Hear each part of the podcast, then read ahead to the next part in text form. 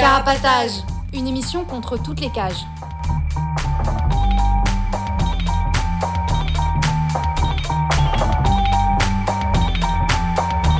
Carapatage, c'est une émission contre les prisons, la répression et le contrôle.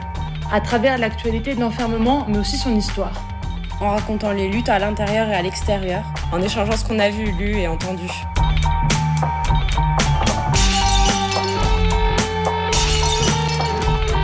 Carapatage, c'est tous les premiers et troisièmes mercredis du mois, de 20h30 à 22h. Sur Radio Libertaire 89.4 FM. Carapatage contre toutes les cages.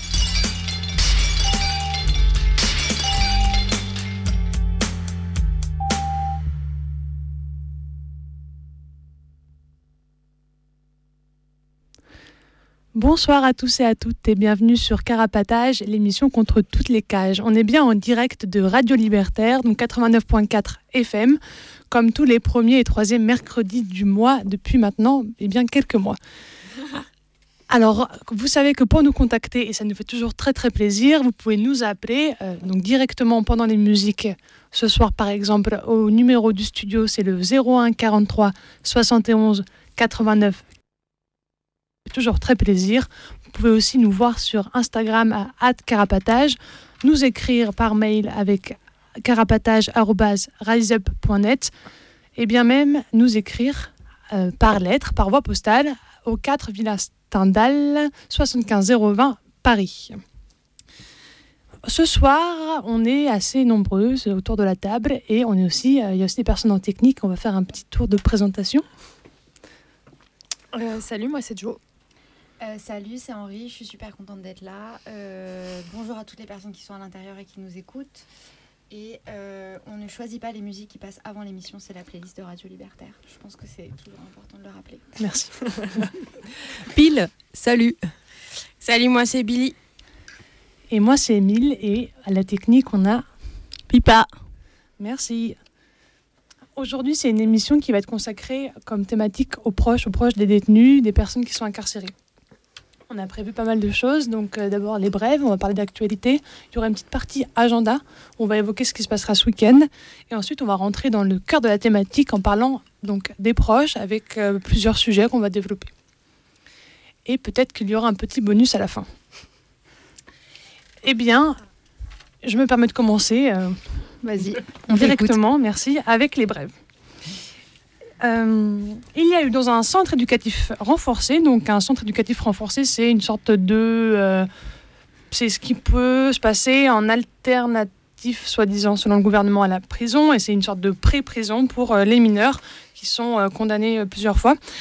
Il y a eu donc une rébellion dans un centre éducatif renforcé à Le Vala en JR, à sa côté de Saint-Étienne où il y a eu plusieurs personnes, plusieurs euh, jeunes personnes qui se sont euh, rebellées contre des éducateurs parce que euh, ceux-ci les avaient privés donc de pause, cigarettes. Donc ils ont cherché d'abord à fuguer, ils ont essayé de s'en- de s'enfuir et ils ont été rattrapés, donc ils ont été punis à cause de cette tentative de fugue et eh bien ils sont voilà rebellés, pas seulement en fait à mon avis hein, contre la punition, la, privation de cigarettes, mais peut-être plus en général par rapport à leur leur vie et euh, ils ont euh, brûlé des voitures, ils ont il y a eu aussi des, des, euh, bah, éducateurs qu'on a pris un peu pour leurs pommes. Et maintenant, il y en a cinq qui sont partis en garde à vue et il y en a un qui a été écroué dans la foulée. Donc voilà, et d'autres qui ont pris du contrôle judiciaire. Ça s'est passé il y a une semaine et pour l'instant, le, le reste est retourné entre guillemets à la normale. Et euh, si, il faut, si mes souvenirs sont bons, le CR c'est vraiment euh, en pleine campagne, euh, Mm. voilà, Ouais. pour s'imaginer un peu l'ambiance. Oui, carrément. Euh, moi, je vais vous parler des annonces de Dupont-Moretti. Euh, voilà, euh, notre super ministre de la Justice. Voilà, comme tous les ministres de la Justice, fait sa petite réforme. Alors là, lui, il veut pas faire une petite réforme, il veut faire une grande réforme. Parce que lui, il voit les choses en grand. Et donc, il s'est fait une petite pub il y a dix jours euh, sur M6 dans un doc euh, sur la vie en prison, que ici, on n'a pas vu. Non, On pourra pas, vous en parler. et, euh, et les journaux ont carrément bien relayé euh, voilà, ces annonces, etc. Avec euh, d'ailleurs des photos d'un intérieur tout propre de prison, où la lumière de la photo empêche de voir les caillebotis. Genre la prison, c'est super, c'est comme l'hôtel, quoi. Donc voilà, donc tout ça pour vous parler de la réforme qu'il imagine. Voilà, c'est juste un projet pour l'instant qui passera en Conseil des ministres en avril. Et du coup, ça comprend un volet sur la justice avec la procédure de réduction des enquêtes préliminaires, l'encadrement des fadettes et aussi euh, filmer les audiences. Alors pour les rendre plus accessibles et transparentes, on pourrait aussi dire pour les rendre plus spectaculaires. Voilà, ben, du coup on, reparlera sûrement de, ça euh, plus tard quand on en saura plus. quoi. Euh, côté prison, l'idée c'est de faire un code pénitentiaire avec des règles de détention, de genre harmoniser les différentes règles qu'il y a dans les différentes prisons. Alors ça c'est un peu la mesure de gauche. Et euh, donc il y a aussi la- l'autre mesure de gauche qui est autour du travail avec euh, genre euh, un contrat d'emploi pénitentiaire avec des périodes d'essai, ouverture des droits sociaux, etc. Alors ça, il en est très fier. Et une des annonces, c'est aussi la suppression des remises de peine automatiques. C'était les remises de peine qui sont accordées à l'arrivée en détention, qui euh, vont devenir comme les RPS, qui elles sont accordées en fonction des projets de réinsertion, genre euh, accès au travail aussi, aux études, etc. Bon alors voilà, on sait que c'est genre, euh, il y a des endroits où il y a ni, travail, ni activité, ni et voilà, et du coup, ben ça va, ça, alors comment dire? Et ben du coup, tout ça, ce sera les RPA, c'est fini, et il faudra le mériter. Et euh, donc voilà, c'est euh, encore plus de carottes et euh, de bâtons. Et donc il dit que voilà, pour mettre en place ça, eh ben, il va aussi rajouter que plus d'accès au travail en prison. Et donc pour rajouter aussi plus d'accès au travail en prison, il va construire des nouvelles prisons. Donc le projet de construction de nouvelles prisons, là, les 8000 prochaines, les 8000 places qui ont été faites et les 7000 prochaines, et ben ça fait partie aussi du projet et de cette idée-là de de euh, genre remettre les prisonniers au travail, etc. Alors bon, euh, je sais pas si j'ai été très claire, mais en tout cas, il est clair que euh, c'est vraiment l'idée de la carotte et du bâton. Et voilà, au lieu de les RPA, c'était quand même un truc pour euh, genre un peu vider les prisons qui avait été fait dans les années euh, 2000. Et là, l'idée, c'est plus de vider les prisons, mais de continuer à les remplir. euh, mais ceux qui l'auront mérité, ceux qui Et auront qui se pouvoir. comporte bien. Voilà. Et d'ailleurs, en regardant des trucs sur les RPA et les RPS, j'ai appris qu'il y avait les réductions de peine exceptionnelles qui sont euh, si un condamné à Poucave, donc à, la paix ou, euh, à la, ou à la justice, quoi, et ben euh, il peut avoir des remises de peine devant le JAP ou le tribunal. Voilà, je savais pas ça. C'est vraiment une super remise de peine, quoi. Et voilà. Et donc un autre volet par rapport à la par rapport à la hum, prison, c'est la libération sous contrainte au- automatique lorsqu'un condamné serait euh, euh, condamné à une peine inférieure à deux, heures, à deux ans. Il aurait plus que trois mois à purger. euh, la libération de, sous contrainte sera de plein droit, sauf en cas d'absence d'hébergement. Bon, voilà, c'est une des autres mesures. Je pense qu'on en reparlera euh, de cette mesure qui, bah, qui contient plein de, de futures euh, merdes, en fait. Merci. Je me dis aussi d'ailleurs que cette réforme, ça va permettre à plus d'entreprises de euh, exploiter travailler en euh, prison, ouais, ouais. Les prisonniers prisonnières et faire travailler tout le monde. Tu voulais nous parler d'une euh, manif? Ouais, alors en fait, il y a, je vais parler d'un mouvement, euh, d'une mobilisation féministe qui se passe en ce moment à Londres. Euh, le, point déclencheur de cette mobilisation féministe, c'est que euh, il y a une meuf qui, le 3 mars dernier, a été enlevée et tuée euh, alors qu'elle rentrait chez elle. Et euh, la semaine dernière, il y a un flic qui a été inculpé, euh, donc du coup, qui est accusé d'avoir enlevé euh, et tué cette meuf. Et ça a déclenché des grosses mobilisations, manifestations, veillées, voilà, en hommage de, pour cette meuf. Et aussi en disant que les meufs en avaient marre de pas se sentir en sécurité quand elles rentraient chez elles le soir. Euh, donc, euh, un de ces gros rassemblements, c'était samedi soir, et il a été euh, fortement réprimé par qui? Bah, Par la police, évidemment, ce qui a suscité beaucoup d'indignation de la part bah, du personnel politique en France, en Grande-Bretagne, et aussi dans les journaux. Alors, l'indignation, c'est bien beau, mais quand on passe des lois pour renforcer le pouvoir de la police et que en parallèle, rien n'est fait pour garantir l'indépendance, l'accès à l'argent et à des ressources, la liberté des meufs, bah, on s'en fout de l'indignation. Agressions. Et voilà, bah, j'avais juste envie de dire que ça fait plaisir de voir autant de meufs dans la rue pour montrer qu'elles ne veulent pas se laisser faire. Ça donne de la force. je finirai par rappeler quelques petites choses. cette mobilisation, elle a eu autant de, elle était aussi forte et autant de autant d'impact et on en a autant entendu parler parce qu'en fait la victime euh, c'était une meuf blanche et bourgeoise donc qui voilà qui, est une victime qui parle euh, à, une société euh, dans laquelle il y a beaucoup de racisme et, de classisme.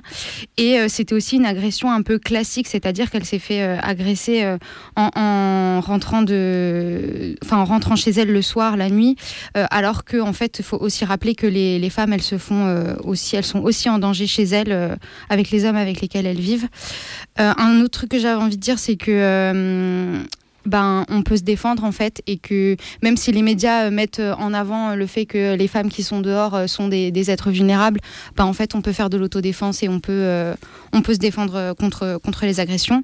Et puis la raison, bah voilà, je disais, on s'en fout de l'indignation du personnel politique parce que bah, l'État est un, un, des premiers pourvoyeurs de, de violence en voilà, en organisant le patriarcat, en organisant le fait qu'on n'ait pas assez de ressources, euh, la police, la prison, euh, bah, tout ce dont on va parler ce soir. Quoi. Et, euh, juste que bah, les, rassemblements, ils ont eu lieu aussi les jours suivants, qu'il y en a eu, enfin qu'il y en a encore. Ouais, il y en a encore, ouais, en ce moment. Et moi, je voulais refaire une précision, genre au cas où c'était pas clair que le fait que cette agression, elle, elle corresponde à genre une agression classique, c'est plus euh, à, l'imaginaire qu'il y a autour des agressions sexuelles sur les femmes, c'est-à-dire genre le, le, truc de la ruelle sombre et du mec inconnu, alors qu'en fait, euh, les violences que subissent les femmes et les agressions, c'est d'abord euh, dans le foyer, dans le cadre domestique et par les on proches. voit aussi, ça peut être aussi à l'extérieur, quoi. Ouais. Voilà, dans ce cas-là. Carrément. Tu veux nous parler d'une autre manif Une autre manif à venir cette fois. Euh, et du coup, euh, voilà, on voulait annoncer la manif euh, qui va y avoir samedi prochain, le 20 mars, qui est appelée à 13h12 de manière originale. place Edmond Rostand dans le 6e à Paris, je crois que c'est dans le 6e. Et donc c'est la manif annuelle contre le racisme systémique et les violences policières, carcérales et judiciaires. Et c'est organisé par un ensemble de collectifs euh, de familles de victimes, d'orgas contre les violences policières et d'orgas antiracistes. Et donc il y a plusieurs marches euh, partout en France. Et euh, il y a un texte d'appel pour la, région parisienne par un, réseau qui s'appelle Entraide et Vérité et donc, euh, toutes les revendications et le texte, tout ça, vous pouvez les retrouver sur Internet en cherchant euh, le nom de ce réseau. Et il y a un Insta aussi. Euh, et donc, parmi, ces, parmi ces revendications, il y a notamment la fermeture des quartiers d'isolement et des quartiers disciplinaires en prison, la fermeture des centres de rétention administrative et la dissolution des ERIS et des, des équipes locales de sécurité pénitentiaire, qui sont en gros des, des matons anti-émeutes. Ouais, je voulais juste préciser par rapport à cette manif que, euh, que bon, y a, ça parle euh, des violences carcérales, ça parle de la tôle et tout ça, mais que aussi euh, dans notre imaginaire, en tout cas, et dans ce qu'on a envie de porter, c'est de dire que de toute, enfin, qu'on veut la destruction de toutes les prisons et que aussi y a, ça parle euh, dans l'appel, ça parle de suspension des matons, suspension des flics et tout ça. Qu'on se dit aussi que bon, bah, ces violences-là, elles sont systémiques et que et que c'est comme ça, ça fonctionne et que ça sert l'État et que quand même les personnes dans ces dans ces corps de métier euh, seraient suspendus. En fait, il y en aurait d'autres pour les remplacer et les autres, euh, voilà, que, que euh, globalement, la tôle, elle va nous sauver de rien, ni du racisme, ni du patriarcat. Ouais, c'est pas des exceptions, c'est la mm. tôle et la police qui fonctionnent comme ça avec ces dans violences, la main. quoi. Mm. Et euh, pour continuer sur l'agenda, le lendemain, le 21 mars, euh, de 11h à 17h à la Kunda, qui est un lieu euh, squatté à Vitry, il y aura une rencontre et discussion avec l'Envolé, l'Envolé journal et radio anticarcérale, autour des luttes et des répressions actuelles dans les prisons. Voilà, donc je vous donne l'adresse, c'est au 46-48 rue Jules Laguesse, à Vitry-sur-Seine, métro 7, arrêt Villejuif, Paul Vaillant-Couturier. Et voilà, peut-être un dimanche. Peut-être à samedi. Peut-être deux. À bientôt. à bientôt en tout cas. Après toutes ces nouvelles, on va faire une petite pause musicale. On va écouter euh, Janelle Monae avec euh, ah, Fit Big Boy. Donc c'est un duo avec une chanson qui s'appelle Tight Drop.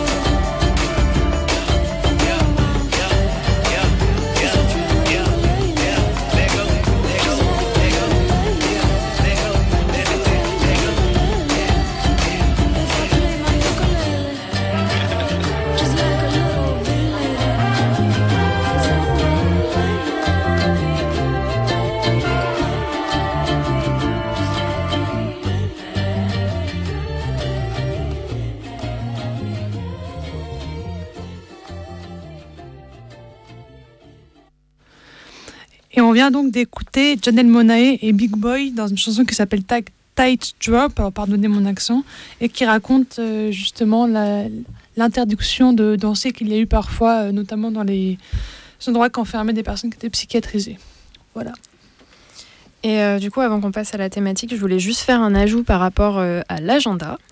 Euh, par rapport à la manif du samedi 20 mars, en fait, il y en a une deuxième dont j'ai oublié de parler, qui est la manif organisée par la Marche des Solidarités qui s'appelle On étouffe de l'air, qu'on peut retrouver sur Internet avec ce, avec ce, en cherchant ça.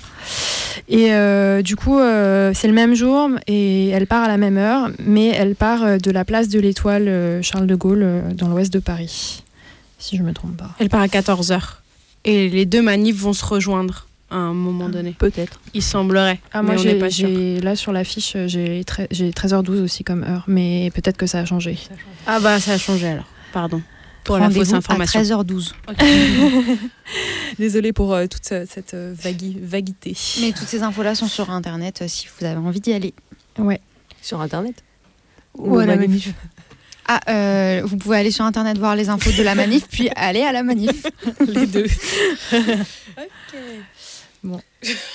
Merci pour toutes les précisions on va pouvoir passer donc à notre grande thématique du jour et vous allez voir que ça va être un plus donc normalement dans euh, la discussion que d'habitude on va essayer de, de on, a- on va tester un autre format. Voilà. Donc euh, on teste et euh, pas de soucis, pas de stress et j'espère que ça va bien se passer. euh, voilà. Ouais, Bon. ouais. Et si vous aimez bien, vous pouvez nous envoyer un message sur Insta ou nous appeler au 01 selon l'âge que vous avez. hein. ça sera, voilà, ça déterminera un peu. Au 01 tout court ok, je redonne le numéro. Au 01 43 71 89 40. C'est là que tu sais qu'on a Cool. l'hégémonie. Donc, en France, chaque année, il y a environ 45 000 personnes qui sont euh, incarcérées, qui sont placées dans des centres de rétention administrative. Et euh, actuellement, il y a, en plus de ça, euh, 62 000 personnes qui sont incarcérées dans des prisons. Alors, euh, ça, c'est déjà des grands chiffres.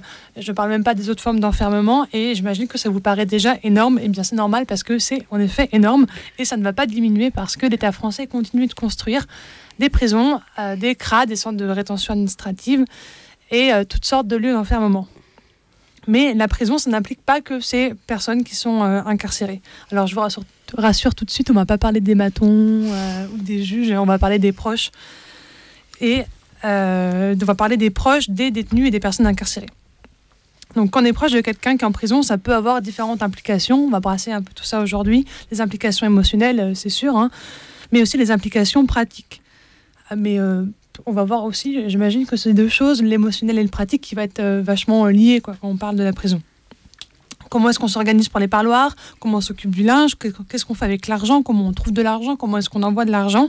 Et être proche, c'est aussi bah, vivre un éloignement familial ou un éloignement amical ou amoureux qui est imposé. Et euh, les contacts se font soit par courrier, donc il faut maîtriser euh, bah, ce support, il faut maîtriser euh, l'écrit, il faut avoir des thunes pour envoyer le courrier, et, ou alors via les parloirs, et c'est pareil, il faut bah, maîtriser les conditions administratives pour y aller, il faut avoir des papiers, il faut avoir du temps, il faut avoir de la thune. On a différents axes qu'on voulait aborder entre nous et avec vous ce soir, et pour commencer, on va parler du fait que les proches, les personnes qui euh, s'occupent des gens qui sont en prison, c'est euh, majoritairement des femmes, des meufs. Et on va discuter un peu des implications que ça a. On va aussi parler plus directement des parloirs et qu'est-ce que ça joue dans le rapport à l'autre. Ensuite, on va voir euh, les ressources. Ah non, ça, ce sera à la fin. Pardon. Ensuite, on va voir les manières de s'organiser euh, collectivement. Donc, comment est-ce qu'on peut s'organiser euh, collectivement en tant que proche? C'est quoi les limites les, Où est-ce qu'on peut faire de la pression? D'autres en parleront mieux que moi. Et enfin, les ressources. Et euh, bah, du coup, pour commencer, euh, on va parler un peu bah, du fait que quand on va devant une prison, euh, bah, les personnes qu'on voit là qui viennent pour les parloirs, bah, c'est majoritairement des femmes. Et du coup, comme a dit Émile, avoir un ou une proche en tôle, ça va avoir plein d'implications matérielles, plein d'implications émotionnelles. Ça fait peur, ça fait enrager, ça rend triste. Euh, mais ça implique aussi tout un tas de tâches administratives, ça implique de l'attente, des trajets, plein de travaux de soins, euh, de travaux euh, émotionnels pour soutenir la personne enfermée. Et donc déjà, il y a toutes les démarches qu'il va falloir faire auprès de la paix et des juges pour obtenir le moindre truc, euh, que ce soit les permis de visite, que ce soit pour les demandes de- du VF, de permission pour obtenir une libération conditionnelle, etc. etc. Et il y a aussi euh, tout le temps, l'argent et le travail que ça va demander, les déplacements jusqu'à la prison qui peut être euh, à l'autre bout du pays, le linge à laver, les mandats envoyés, etc. Et euh, le travail émotionnel, bah, ça veut dire euh, être disponible pour soutenir euh, le ou la proche enfermé en n'ayant pas d'autre choix que de se plier au rythme qui est imposé par la prison. Ça va impliquer le fait de maintenir le lien avec la personne, mais aussi de- de- d'entretenir le lien avec les enfants si on a, avec le reste de la famille ou des amis. Et aussi potentiellement de gérer le stigma que ça, va, que ça peut représenter d'avoir un proche enfermé. Et euh, voilà, comme on disait, euh, quand on va devant les prisons, euh, les personnes qui sont là à faire toutes ces tâches administratives de soutien émotionnel et de soins, bah, c'est comme à l'extérieur, c'est beaucoup des femmes. Et voilà, c'est pas du tout anodin. Et c'est un petit peu de ça qu'on voulait discuter. Bah, par exemple, sur la partie financière, quand tu as un proche en tôle, ça te coûte cher. Enfin, si tu veux, si tu veux ou peux le soutenir, ça peut te coûter très cher parce que du coup, on peut envoyer euh, de l'argent jusqu'à 200 euros par mois environ. Mais bon, 200 euros, euh, c'est un montant quand même qui est bien pour euh, pouvoir cantiner suffisamment de trucs, s'acheter tout ce dont tu as besoin pour aller en tôle. Et donc voilà, c'est quand même un sacré montant. Et, euh, et puis bon, bah en fait, ça c'est une partie des dépenses, mais il y a aussi tout le reste des dépenses de, bah voilà ce que tu disais, aller au parloir, etc. Prendre un hôtel éventuellement. Les avocats. Le téléphone, ouais, tous les frais de justice. Et puis il y a aussi le temps de travail que tu vas avoir en moins du fait de devoir faire tout ça et qui est aussi du temps de repos en moins. Au- Au niveau de la thune, euh, en- enfin, tu peux envoyer plus d'argent que ça, mais en réalité, euh, enfin, je sais pas, j'imagine qu'il y a peu de prisonniers, prisonnières qui reçoivent plus que 200 euros par mois, aussi parce que euh, à partir d'une certaine somme, alors le calcul est un peu compliqué, du coup, je vais pas vous le faire, c'est pas très intéressant. Enfin, c'est intéressant dans le détail quand on, on se, on, on est confronté à ça, mais en tout cas, à partir d'un certain montant, et notamment euh, dans beaucoup de tôles, c'est à partir de 200 euros, la tôle, elle ponctionne un certain pourcentage de ce que de ton pécule pour euh, le donner euh, d'une il y a une part qui va genre euh, ton pécule de sortie. Comme ça tu sors avec de l'argent et euh, l'autre partie une partie qui est ponctionnée qui est euh, pour les parties civiles quand tu es censé payer euh, des amendes enfin quand il y a des dommages et intérêts pardon Je pense. euh, Ouais, vas-y. Ouais, j'allais juste dire aussi que dans le- sur le- tout l'aspect euh, économique, bah, avoir un, un proche en prison, si c'est quelqu'un de ta famille, bah, ça veut aussi dire que c'est le revenu de cette personne qui va être en moins. euh, Enfin, pour euh, et aussi une personne en moins euh, pour euh, gérer le quotidien, pour s'occuper des enfants, tout ça, et que bah du coup, euh, en fait, ça se retrouve aussi à do- donc les les personnes parmi, parmi les personnes qui sont en prison, la très grande majorité c'est des hommes, mais autour qui les soutiennent, c'est en très grande majorité des femmes. Et ça bouffe leur temps, ça augmente leur précarité. Euh, et du coup ça veut aussi dire que ça augmente leur dépendance économique euh, à des proches potentiellement ou à des aides d'État. Et que tout ça ça veut dire encore un autre énorme pan de démarches administratives et de flicage et avec toute l'humiliation qui, qui va avec ça. Un truc euh, auquel je suis en train de penser aussi, c'est euh, quand, euh, soit pour préparer la sortie, soit quand euh, tu demandes des permissions. Bon, déjà, c'est souvent euh, les proches à l'extérieur qui doivent faire une partie des démarches administratives pour demander les permissions. Et là où c'est encore pire, c'est que hum, ça peut être très intrusif dans le sens où, pour préparer les permissions, les flics euh, peuvent faire des visites, euh, des sortes de, d'enquêtes de moralité, où ils viennent chez toi, vérifier où tu habites, vérifier si c'est bien propre, s'il y a la place d'accueillir quelqu'un, etc. Donc voilà, enfin, le fait d'avoir un proche en tôle, ça peut être jusqu'à euh, on vient voir chez toi si euh, t'es bien digne de d'accueillir euh, d'accueillir quelqu'un. Donc ça va jusqu'à un niveau hyper intrusif, quoi. Et ça me fait penser, ça m'évoque l'idée que les proches sont genre presque très peu évoqués dans- quand on parle de la détention. Quoi. Quand on parle des prisonniers, on parle pas de ce qui, des proches qui vont avec. Mm. Mais par contre, euh, ils sont présents dans les procès. Genre, ah, ah, il a un bon entourage ou il a un mauvais entourage, Mm. ou euh, si euh, la famille a une bonne ou une mauvaise influence. Et là, euh, la famille fait intrusion au moment des procès et aussi au moment de, de la libération, euh, comme, euh, comme la famille doit se porter euh, garante quoi, Mm, de, aussi de, de sa sortie, etc. Et du coup, il y a, il y a une injonction à, être, euh, à se tenir euh, aussi euh, à se tenir bien, quoi, et aussi à être responsable. Mm. Et, enfin, différentes injonctions, quoi. Bah ouais, moi ça, ça me fait penser euh, bah, aussi de, dans le, le cadre de la, prison que bah, en fait les femmes elles se retrouvent aussi beaucoup à devoir faire euh, tampon ou, ou est-ce qu'on leur demande euh, genre d'apaiser leur, euh, d'apaiser leur conjoint qui est enfermé et du coup elles se retrouvent à devoir voilà pour aussi pour obtenir qu'il y ait une punition qui soit réduite ou diminuée enfin il y a des menaces un peu qui pèsent où on fait comprendre à la personne qui est proche d'un prisonnier qui, qui, soutient, le, prisonnier que si en fait elle euh, enfin c'est elle qui a la responsabilité de, calmer de faire que la personne soit calme alors que ben normal qu'elle est en colère quoi et normal que la personne qui est proche aussi soit en colère. Et voilà pour que pour que et puis c'est- enfin moi ça me fait penser aussi que c'est pareil c'est aussi quelque chose de très très genré parce que ça rejoint globalement l'attitude qui est qui est attendue des meufs dans les familles euh, d'avoir une sorte de devoir de responsabilité de respecter les règles euh, pour que tout soit apaisé entre entre les gens Euh, et ça demande aussi de prendre complètement sur toi de ne pas prendre en compte toi comment tu te sens ta rage et tes angoisses à toi quoi Ouais, puis en plus, souvent, quand. Ça va être cette même personne, cette, la mère ou la copine ou la sœur qui va aussi faire le lien avec. Enfin, ça fait le lien avec la tôle, puis ça fait aussi le lien avec les autres proches, ou les Ouais. personnes un peu moins proches, mais qui sont quand même un peu dans le coup euh, à l'extérieur, où tu vas faire référence, euh, tu vois, tu, si tu veux des nouvelles de euh, X, tu vas demander à sa meuf ou à sa Mm, mère. mm. Et du coup, ça a aussi le travail de, bah, de maintenir le lien entre tout le monde, ce que tu Mm. veux faire aussi, hein, parce que bah, c'est important de, de maintenir ce lien, mais c'est un- c'est c'est vachement éprouvant. Et puis, tu dois aussi t'occuper potentiellement s'il y a des enfants, c'est Ouais. toi aussi qui doit. Enfin, un collègue qui doit apporter les enfants au parloir, ou alors ne pas les apporter, enfin faire ce choix Mm, mm, et mm. euh, gérer aussi euh, avec, euh, bah, avec l'école, avec.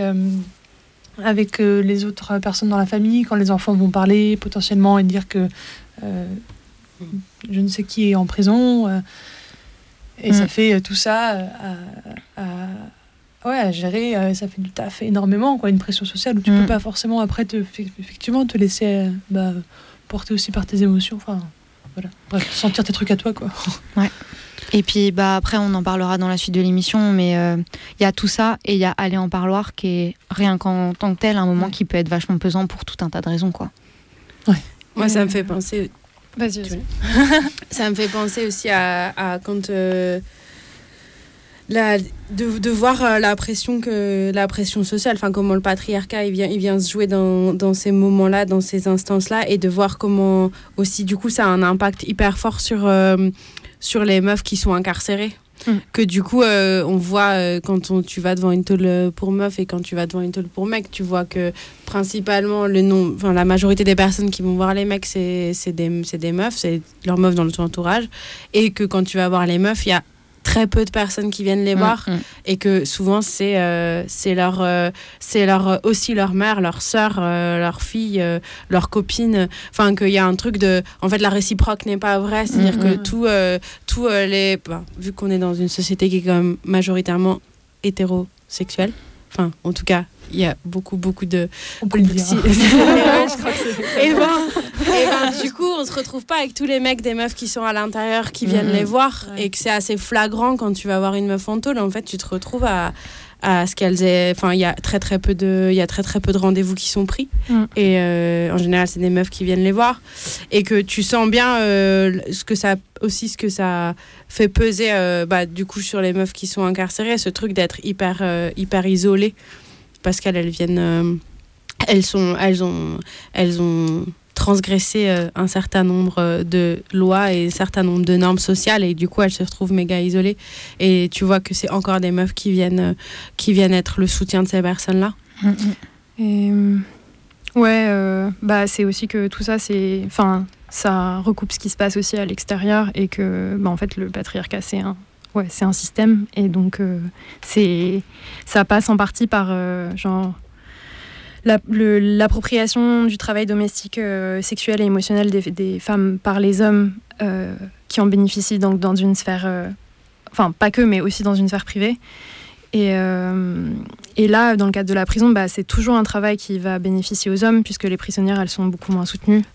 Mais euh, en fait, euh, là, c'est moins une question d'appropriation individuelle de ce travail-là par des mecs que, euh, en fait, c'est c'est imposé par l'État euh, qui enferme, qui- enfin, qui enferme des mecs en prison. Et, et du coup, ce travail-là, de ce travail pas payé, pas reconnu des femmes, il va, il va, Il va profiter il à va l'État. profiter à l'État et forcer les meufs euh, genre, dans des travaux gratuits super genrés qui va les épuiser physiquement, émotionnellement, occuper leur temps, qui les, appauvrit, qui augmente leur dépendance économique.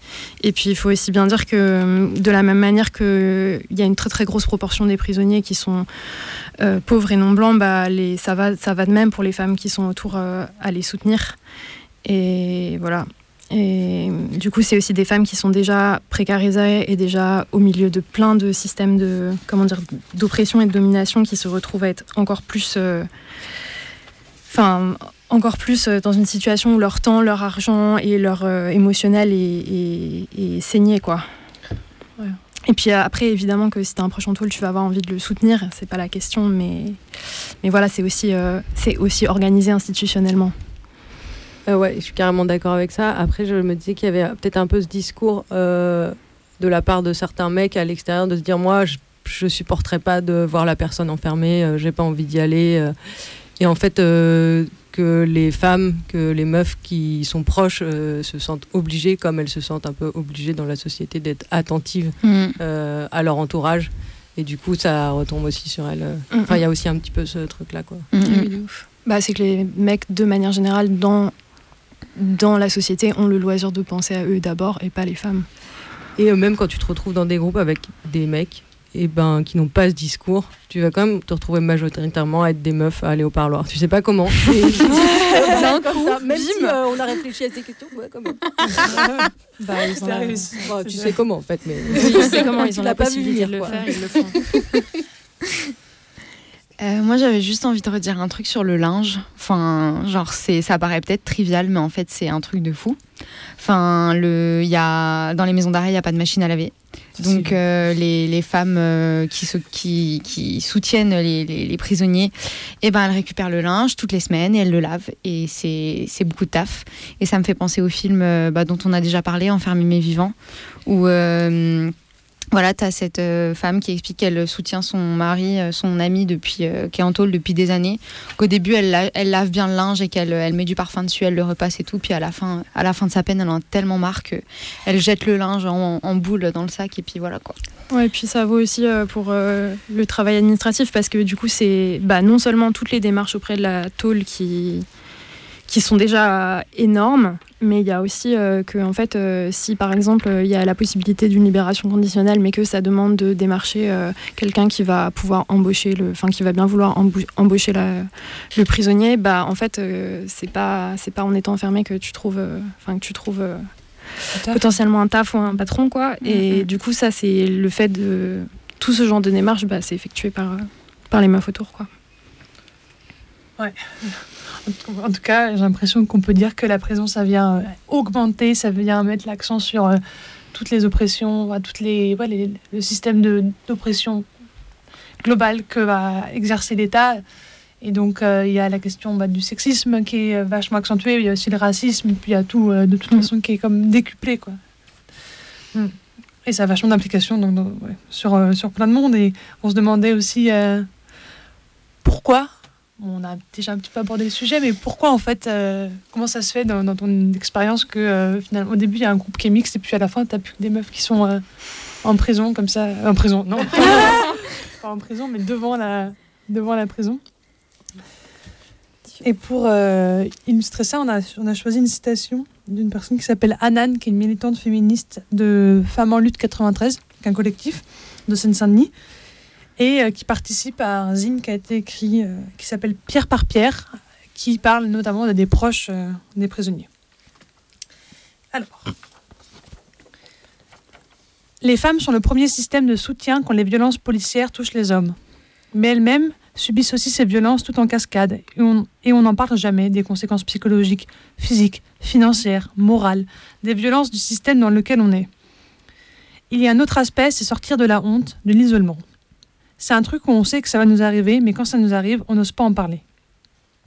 Et ça, c'est quelque chose qu'il faut casser parce que la société est trop forte. Elle réussit à nous rendre responsables des inégalités qu'elle crée. Il est clair que la prison existe pour les hommes des quartiers populaires. C'est une réalité, c'est quelque chose qu'on doit dénoncer. Mais il n'empêche pas que, malgré cette surenchère, ce traitement raciste, etc., il ne faut pas qu'on oublie les femmes, en fait. On est trop... Et trop souvent, on nous présente un peu les femmes des quartiers populaires comme des espèces de mères nourricières on s'occupe de tout le monde, mais qui s'occupe de nous? Du coup, c'est dans le zine Pierre par Pierre du Génépi qu'on peut retrouver sur le site du Génépi ou en version papier dans pas mal de librairies un petit peu partout. Et euh, je sais pas si c'est le. Mais euh, je voulais quand même revenir sur le fait que bah, il y a aussi des gens qui n'ont pas de, de proches en prison et pas de visite et que ça fait quand même la différence en fait d'avoir. euh, Enfin, des gens à l'extérieur, des femmes à l'extérieur euh, qui, qui sont là et qui viennent te voir, ou, etc. Et, euh, et que. euh, il y a dans les établissements longue peine, il y a que euh, un dixième des personnes qui ont des visites. Et Ouais.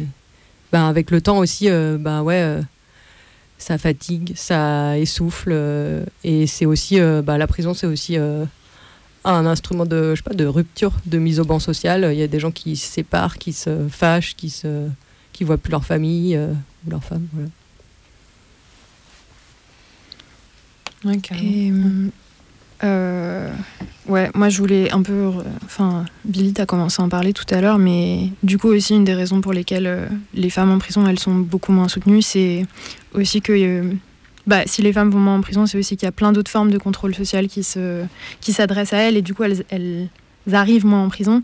Mais celles qui arrivent en prison, c'est euh, beaucoup lié en fait euh, à des questions de ne pas avoir respecté euh, le rôle qui est associé à leur genre. Et c'est du coup beaucoup pour des choses liées au fait de pas avoir, enfin d'avoir fait quelque chose qui est qui n'est pas considéré comme étant bien sous tout rapport au niveau de la conjugalité ou, ou du rapport aux enfants. Et, et du coup, bah, par exemple, c'est ça va aussi avec le enfin c'est des, des, choses qui sont où tu te défends euh, de, de ce qui va ce qui va être euh, imposé euh, en tant que meuf et par exemple bah, dans le, le rapport à l'hétérosexualité tout ça il y a l'histoire de Jacqueline enfin on en parle souvent mais il y a l'histoire de Jacqueline Sauvage où en fait elle s'est défendue Enfin, elle a buté son mec pour se défendre et défendre ses gamins face à un mec qui était violent et un, un violeur et un incesteur. Et, et enfin ça paraîtrait enfin de tomber sous le sens quoi. C'est de l'autodéfense en fait. Et ben non euh, c'est ça, ça va pas parce que c'est pas c'est pas toi en tant que meuf t'as pas le droit de faire ça. T'as pas le droit de buter ton mari et t'as pas le droit de te débarrasser d'un enfant que tu veux pas etc etc c'est pas très féminin quoi. Et ce qui est féminin par contre c'est euh, le rôle de bah, de soin de soutien émotionnel. Et ça c'est euh, mm, mm. en fait moi ça me semble enfin c'est attendu le sens quoi de c'est qu'est-ce qu'elles font les femmes? Bah voilà on est élevé pour euh, prendre soin être attentive euh, faire attention à ce que les personnes elles aillent, elles aillent euh, bien. Et ça c'est quelque chose qui est qui est plutôt chouette en tant que tel. Mais c'est juste que là c'est complètement que sur les épaules d'un seul type de personne en tout cas une seule assignation. Et et que ça fait trop quoi. C'est pas cool. Et... Et je vais piocher un truc aussi que j'ai lu dans le, que je trouvais vachement bien, que j'ai lu dans le ce zine là dont on parlait, du Génépi c'est que euh, il y a euh, en fait c'est aussi euh, c'est des copines, c'est pour ça qu'on les cite beaucoup. c'est aussi que en fait il y a des formes de, La, famille pour, pour des femmes racisées, c'est un truc qui vient d'une de, d'une théoricienne qui s'appelle Bell Hooks. la famille pour des femmes racisées, c'est aussi un lieu refuge par rapport au monde extérieur qui est super raciste et violent et du coup, c'est aussi un, le système de solidarité de base, malgré tout le sexisme qu'il peut y avoir. Et du coup, euh, par là, ça tombe aussi un peu sous le sens de, de soutenir euh, les personnes de ta famille euh, dans ce qui peut leur arriver. Quoi. Mm, mm. On écoute de la musique Ouais, carrément. On va écouter un petit morceau. On va écouter Rature quand tu sortiras.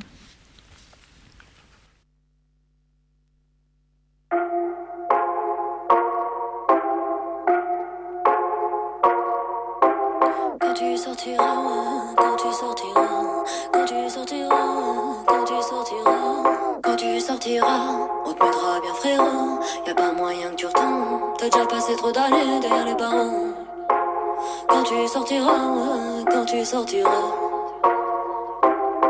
sortiras, tu te bien frérot, y a pas moyen que tu retombes. T'as déjà passé trop d'années derrière les barreaux, ils ont fait de toi une bombe. Tu trouves la fuite dans la défense ou dans le sport, les petits gestes de dehors qui comptent. La tôle, une putain d'impasse, ça remet d'une putain de patience et des tours de passe-passe pour tromper. La vigilance des matons, c'est la carotte et le bâton, et ta parole ne vaut rien. Tu vivotes et les saisons passent, tu sanglotes, mais tu gardes la face. Comment courber les chines et rester digne, l'espoir fait vivre et nous maintient en léthargie. C'est quand t'as plus rien à perdre, tu te permets d'agir. Mais y a toujours une femme qui t'aime, des proches qui tiennent à toi. Nos forces sont aussi nos faiblesses. En attendant, je lave tes chaussettes sales et chaque dimanche on se remonte le moral. Hein. Et chaque dimanche on se remonte le moral. Quand tu sortiras, on te mettra bien frérot. Y a pas moyen que tu retombes. T'as déjà passé trop d'années derrière les barreaux. Exclu de ce monde, t'as pas ta cellule. Tu tournes en rond, passer la pilule. Ça crie à la fenêtre, trafic des barrettes. La boxe exulte, le culte du corps. Tes pecs, gros comme ma tête. Au parlu, le câlin du début, le câlin de la fin. Et nos grands débats qui nous laissent sur notre fin.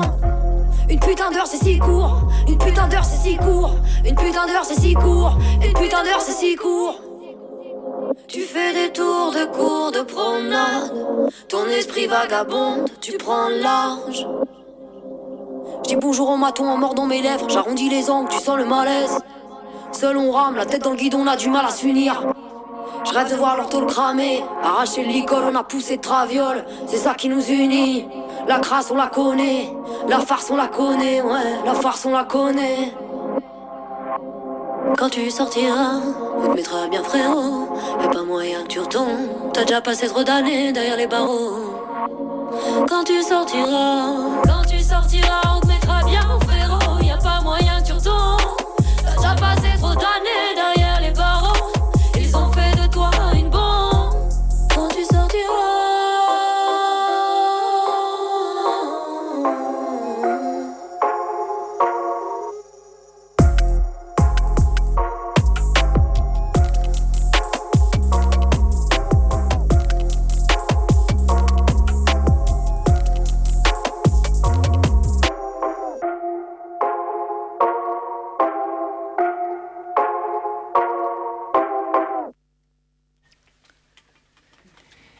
Et ben, rature, c'est trop stylé. Merci.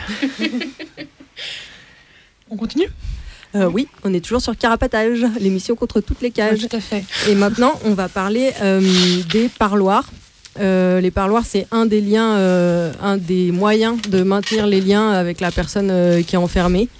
Il y a bien le courrier, mais euh, il faut savoir euh, écrire. Et aussi, euh, parfois, c'est si c'est pas en français, euh, c'est traduit, ça ralentit d'autant parce que la paix aime bien lire tous les courriers. et euh, il y a aussi le téléphone, c'est cher et euh, tout le monde l'a pas, même s'il y a de plus en plus de téléphones euh, à l'intérieur. Du coup, on voulait parler des parloirs parce que c'est. euh, ben voilà, on a dit qui allait au parloir, hein, généralement euh, les meufs de la famille, quoi. Euh, et aussi, qui peut aller au parloir bah, Généralement, c'est aussi euh, l'administration pénitentiaire qui réduit euh, les liens, qui imagine que dans la vie, euh, on a surtout besoin de notre famille et qui n'imagine pas beaucoup d'autres choses, un peu comme toute la société d'ailleurs, hein, des fois. Et du coup, voilà, bah, souvent il faut être la compagne officielle, la compagne mariée pour pouvoir obtenir plus facilement des parloirs. Du coup, quand on est, quand on est amis ou euh, quand on n'est pas officiellement euh, la compagne, c'est plus compliqué. Euh, c'est aussi plus compliqué euh, quand on est dans une relation euh, homosexuelle. Du coup, ça renforce le rôle rangé. rangé? Rangé aussi. Rangé, genré. euh, Mais voilà. aussi rangé. hein. ça renforce le rapport à la famille. Et voilà. Du coup, on va reparler de tout ça. Mais du coup, aussi, ben voilà, le- aller au parloir, c'est c'est être euh, dans une situation d'intimité euh, toute euh, relative. C'est-à-dire qu'en fait, euh, voilà, on est observé euh, pendant tout le parloir. Euh, c'est aussi euh, un nombre limité de personnes qui peuvent aller au parloir. Alors ça pourrait favoriser l'in- l'intimité, mais aussi euh, bah, en fait des parloirs, quand on est euh, condamné, il y en a plus euh, souvent plus qu'un par semaine. Euh, et du coup, on, y va euh, avec, euh, on peut y aller avec ses enfants, mais aussi avec sa belle famille, avec ses amis. Et euh, ben ça, ça complique aussi l'intimité parce que quand on a envie de voir une personne toute seule, mais bon, on a envie aussi de, que tout le monde puisse la voir, quoi. Du coup, ça complique les, relations. Euh, et voilà, bah, c'est aussi euh, le moment du parloir, c'est aussi un moment où on voudrait euh, voilà, euh, se faire des câlins, se toucher, tout ce qu'on peut pas faire en fait, parce que voilà, la personne elle est enfermée. Mais bah, il y a les matons qui regardent, etc. Et du coup, il y a un contrôle des corps, de la sexualité, quoi. Et bon, après, on pourra en reparler aussi, mais du coup, des UVF, etc. Et bah, le parloir, c'est aussi un moment où, où en fait, on a entre parfois une demi-heure pour certains parloirs. Et en fait, euh, ben, le temps du parloir, le temps d'y aller, c'est euh, deux heures, quoi. Enfin, pour une demi-heure euh, où on voit la personne. Et puis, c'est aussi une heure pour prendre le rendez-vous de parloir au téléphone. Voilà. Ben, je sais qu'il y a des gens qui ont envie de revenir un petit peu sur le sur le rôle genré de enfin ce que ça renforce un peu le parloir Ouais, bah, par exemple, tu parlais du temps que tout le temps que, que les choses prenaient, euh, enfin le temps du trajet par rapport au temps du parloir, mais il y a aussi tout le temps que tu devant la tôle ton tour et tout le temps où tu dois passer les fouilles. Et, euh, et euh, comme, enfin, en fait, en, tant que personne qui vient voir quelqu'un qui est enfermé, bah, t'es toi-même super euh, suspecté de faire euh, quelque chose. Enfin, t'es toujours, tu dois toujours prouver que tu fais pas mal les choses, quoi. T'es toujours en train de, t'es toujours suspect d'un truc, quoi. Et bon, déjà, c'est super humiliant, mais les humiliations des matons, elles vont pas, s'arrêtent pas là, et notamment vis-à-vis des femmes. Euh, bah, il y a tous les trucs euh, autour de qu'on entend souvent autour de des des comment on appelle ça merde des baleines de soutien-gorge là qui ah oui, enfin, oui voilà il y a tout un sonnent aux portiques de Voilà. sécurité à l'entrée de, de la prison. Voilà, et puis il y a aussi eu euh, des fois où euh, il y a des femmes qui portent le voile euh, à qui on a imposé abusivement, enfin abusivement, c'est toujours abusif quoi, mais c'est, je crois qu'en plus c'est même pas autorisé de par le règlement de l'administration pénitentiaire de faire ça. On leur a demandé de retirer leur voile euh, pour euh, pouvoir euh, avoir leur parloir et enfin c'est un truc absolument dégueulasse parce que du coup t'as fait tout ce temps-là de trajet et tout ça pour aller voir quelqu'un et du coup bah Enfin, il y a un truc aussi où ça t'oblige un peu à montrer patte blanche et à prendre sur toi et tout pour des trucs complètement dégueulasses et et euh, je crois Henri, euh, c'est toi, ouais. Moi, j'avais envie de du coup raconter une anecdote que j'ai lue, enfin pas une anecdote, une histoire que j'ai lue sur euh, le, compte Insta Confession d'une femme de détenue. En gros, c'était une meuf qui racontait que bah, est allée voir son, son mec au parloir. Donc là, pendant le Covid, donc les conditions sont encore plus euh, compliquées parce que soit il y a des hygiaphones, mais quand il y en a pas, de toute façon, tu as quand même interdiction de te toucher, donc de t'embrasser, de te faire des câlins, etc. C'est quand même super dur de te dire que tu vas voir quelqu'un que tu vois une fois par semaine, une fois par mois, mais que t'as t'as pas le droit de le toucher, quoi. C'est chaud. C'est Et euh, du coup, voilà, c'est très infantilisant. Donc du coup, cette meuf euh, va voir son mec au parloir et pendant le parloir, ils s'embrassent. Il y a des matons qui le qui les voient. Et donc, euh, ils sont interdits de parloir pendant un mois. Et le mec est mis pendant 15, euh, 15 jours à l'isolement euh, en raison du Covid. Quoi. Ce qui est une punition pour le mec. Et pour euh, la meuf dehors qui venait le voir, on lui a dit Tu vas être interdit de parloir pendant, pendant un mois. Mais si tu fais une lettre au directeur de la prison pour t'excuser et dire que tu le referas plus et que, que tu as péché, quoi, en gros, ben, on, va te, on, va, on, va faire ba- enfin, on va baisser la punition. Et du coup, elle a fait une lettre pour s'excuser. Et euh, on lui a enlevé 15 jours de. Elle avait plus que 15 jours de suppression de parloir. Quoi. Donc voilà, on te force à. Ça t'infantilise de t'excuser à un directeur de prison. Et en plus, t'as pas le droit d'embrasser euh, la personne que t'aimes. Enfin voilà, vraiment la totale. Et puis sur ce truc de toujours être suspect, euh, enfin, il y a, enfin, faut aussi savoir que, par exemple, à la santé, ils n'hésitent pas à appeler les flics euh, pour venir faire euh, des petits co- contrôles de stupes euh, à l'entrée des parloirs, donc avec les chiens devant les, les familles, les gamins, tout ça. Voilà, donc ça aussi, c'est genre super, super humiliant. Et le, parloir, ça vient carrément. Je rebondis sur ce que tu disais tout à l'heure, quoi, renforcer un rôle très, très famille, très, très hétéro aussi. Il y avait, déjà, je me disais que quand tu prends les, les premiers, enfin quand tu fais des demandes de parloir, déjà il y a tout ce truc de se dire, il faut faire gaffe à qui demande en premier parce que Mm, mm. euh, des fois ils veulent accorder qu'un parloir ou deux et que du coup si c'est euh, genre la daronne ou la meuf qui demande en premier, bah, peut-être euh, les amis ils vont pas pouvoir avoir les parloirs alors que peut-être le contraire ça marchera mieux. Et, euh, et aussi par rapport aux formes de sexualité qui sont différentes. Quand tu demandes un parloir, tu vas dire euh, c'est quoi ton lien avec la personne? Donc il faut que tu dises un truc un peu euh, fort euh, pour euh, montrer que c'est essentiel que tu viennes. Et, euh, et en fait, il faut que ta relation elle soit conforme à ce que euh, elle peut euh, Mm, mm. attendre de toi comme étant un bon soutien dans. Enfin, un, un soutien, on va dire, normé et. dans la, voilà, la- avec ton rapport avec cette personne qui est incarcérée, et notamment euh, si t'as pas une relation hétéro et que tu dis, enfin tu peux pas dire euh, que, que c'est le cas, quoi. Tu peux pas dire c'est mon copain, c'est ma copine, euh, parce que ça va, déjà tu risques de pas avoir ton parloir, et puis en plus euh, tu sais pas ce qui va se passer à l'intérieur pour la personne, ça peut être une forme de pression qui est grave, quoi. Enfin qui est forte, qui est, qui est super violente éventuellement, alors bon, pas, pas tout le temps, mais ça peut être quand même un gros moyen de pression. Mm, mm. Et il y avait, j'avais entendu cette histoire d'un d'un type qui était en, en partenariat, enfin, en relation euh, amoureuse avec un, un autre mec qui était en prison et qui racontait euh, qu'il avait donc fait la demande de parloir et en fait que ça le, enfin, entre autres, entre les autres choses qui le mettaient euh, mal dans cette histoire, c'était qu'il avait sorti une histoire euh, de euh, d'amis d'enfance avec qui jouait au foot pour pouvoir avoir son parloir alors qu'en fait c'était son cum quoi. Et, que pendant le parloir, tu peux absolument pas te toucher, bah, encore moins que, que si c'est un parloir hétéro, même si c'est déjà ultra réprimé l'hétérosexualité, enfin en parloir. Sinon, à l'extérieur. L'hétérophobie. non mais en parloir. Après il y a des, il y a- il y a- je sais que c'est plus, euh, enfin ça dépend des prisons et tout, mais que ça peut être, c'est plus toléré pour euh, les mecs qui reçoivent de la visite et d'avoir des formes de sexualité éventuelles que le contraire, c'est vraiment meufs, super ouais. interdit quoi, quand c'est une meuf incarcérée. Et de, le risque de euh, potentiellement euh, tomber enceinte, c'est la, la calamité totale, quoi, pour la paix. C'est encore autre chose. Ouais. Moi, je... Ah, pardon. Je voulais faire une précision sur. euh, J'ai oublié.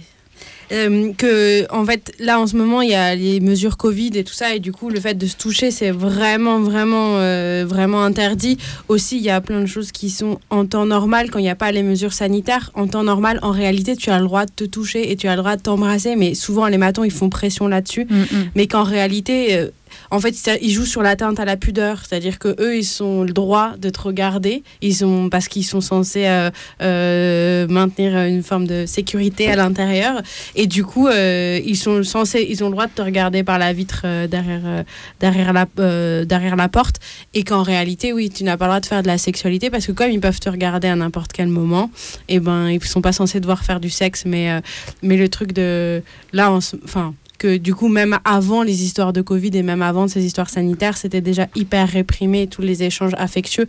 Et que c'est sûr que quand en plus tu es dans une situation où tu es une personne homosexuelle, c'est d'autant plus utilisé contre toi pour faire pression sur ta gueule quand tu es, à l'intérieur.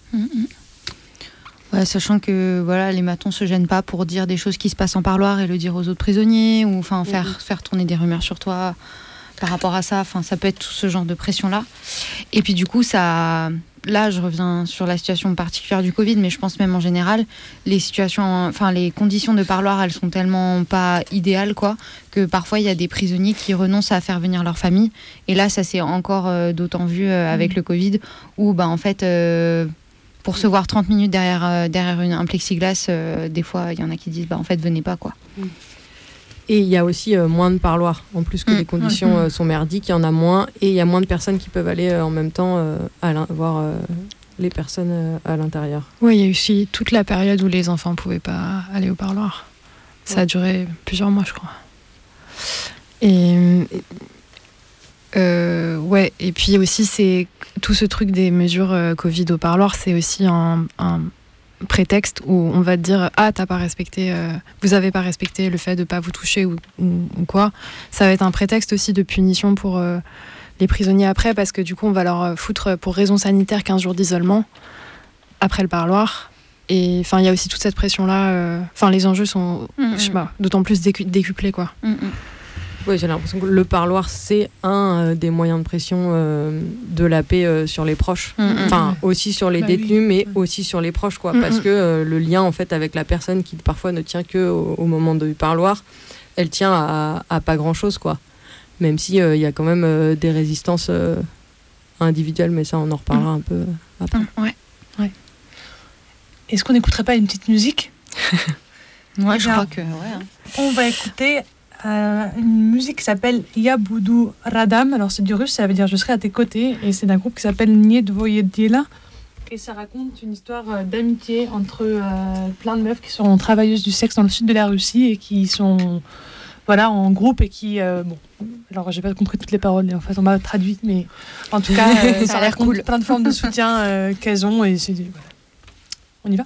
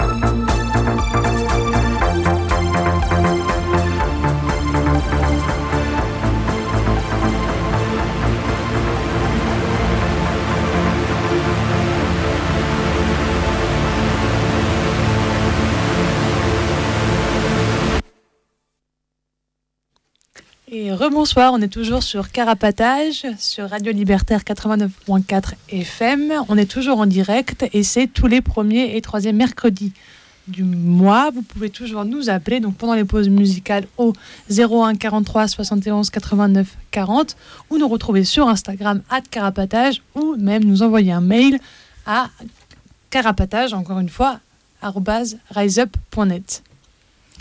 Euh, là, pour, euh, pour cette partie de l'émission, on va parler de euh, comment on s'organise en tant que proche dehors, comment on s'organise pour créer de la solidarité entre proches, quels moyens de pression l'administration pénitentiaire peut mettre sur les proches. Euh, je voulais commencer en lisant un extrait d'un texte qui s'appelle On comprend pourquoi certains prisonniers ont préféré demander à leurs proches de ne pas venir pour leur épargner cette humiliation.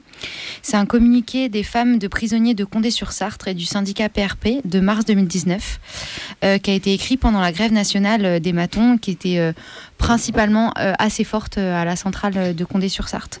Dans la première partie du texte, ça parle de, des conditions à l'intérieur qui sont très difficiles pendant les grèves, parce que quand les matons font la grève, ils bloquent tous les mouvements dans les tôles, il n'y a pas de promenade, il n'y a pas d'activité, euh, il y a des distributions de nourriture qui sont très sommaires.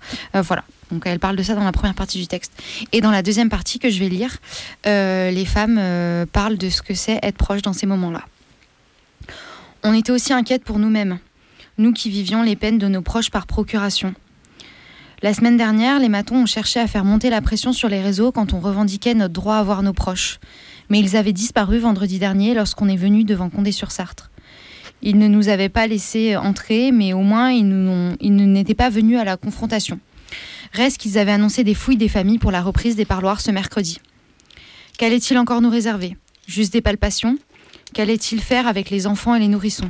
Par précaution, pour ne pas traumatiser les petits, certaines d'entre nous ont préféré y aller seules pour ce premier parloir. En arrivant, on constate rapidement que les matons ont la haine contre nous. Ils ont saccagé l'abri famille. Dès l'arrivée dans le sas, on comprend qu'ils feront tout pour nous humilier. Il y a des flics en renfort. Avec les matons, ils sont une vingtaine et le directeur adjoint de la prison est là, alors que nous sommes moins de 15. Ils nous font nous aligner contre le mur. Les enfants sont tous palpés et pour les nourrissons, il faut leur enlever la couche devant un flic. Les, adultes finissent tous en sous-vêtements. On nous demande même de secouer nos culottes et soutiens-gorge. Le directeur adjoint force les flics à fouiller un vieux monsieur qui avait été initialement dispensé de l'humiliation. On comprend pourquoi certains prisonniers ont préféré demander à leurs proches de ne pas venir pour leur épargner cette humiliation. Le directeur adjoint se charge de mettre la pression sur certaines familles, leur demandant de gérer leur mari agressif, qui ne le serait pas après trois semaines dans ces conditions, sous peine de se voir supprimer le parloir. De nouveau, nous dénonçons les conditions d'incarcération de nos proches, nous dénonçons l'existence même de la prison de Condé-sur-Sarthe, qui applique des peines de mort sociale. Nous dénonçons l'isolement qu'ils subissent et les humiliations qui se cachent derrière les mesures sécuritaires. Nous ne pouvons accepter que nous, familles et proches, qui n'avons jamais été condamnés, subissons aussi l'enfermement, que nous soyons fouillés par des matons. Toujours aussi déterminés, nous resterons toujours solidaires avec nos proches et avec les autres prisonniers qui ont subi des blocages, comme à Seis, où ils ont refusé de remonter de promenade.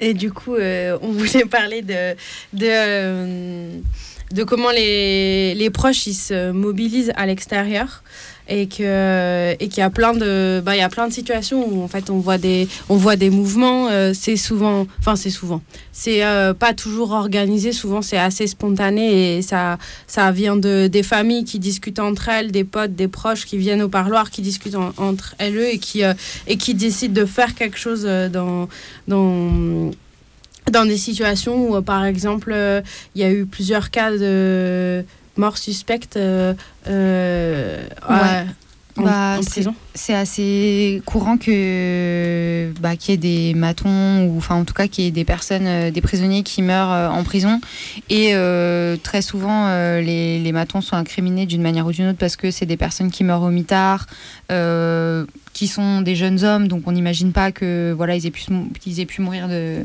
de causes naturelles. là je vais parler de, de, deux cas en particulier. Le premier, c'était euh, Idir à la prison de Lyon-Corba, donc euh, un mec de 22 ans. Et à deux semaines de sa sortie, euh, bah, il a été voilà, retrouvé mort au mitard. La paix a voulu faire croire à un suicide, mais la famille n'y croit pas. Et donc, elle, se bat. Et il y a. voilà, la, la famille voilà, a lancé un mouvement qui s'appelle donc ils ont un Facebook qui s'appelle Idir Espoir et Solidarité. Ils font un appel à témoignages euh, pour recueillir des témoignages et s'organiser par rapport à d'autres situations euh, similaires.